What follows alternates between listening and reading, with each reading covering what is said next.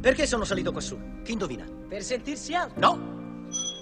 Grazie per aver partecipato.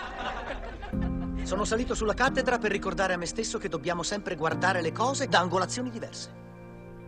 Angolazioni, prospettive, punti di vista. Tutto dipende da dove lo si guarda. Per questo abbiamo deciso di raccontarvi 12 storie di donne e uomini che nonostante la loro disabilità hanno fatto qualcosa di straordinario. Li abbiamo chiamati gli insuperabili, perché è disabile solo chi non ha stima di sé. Io sono Angelo Astrei e questo è un podcast prodotto dal consorzio Parsifal. Non vi ho convinti? Venite a vedere voi stessi. Coraggio.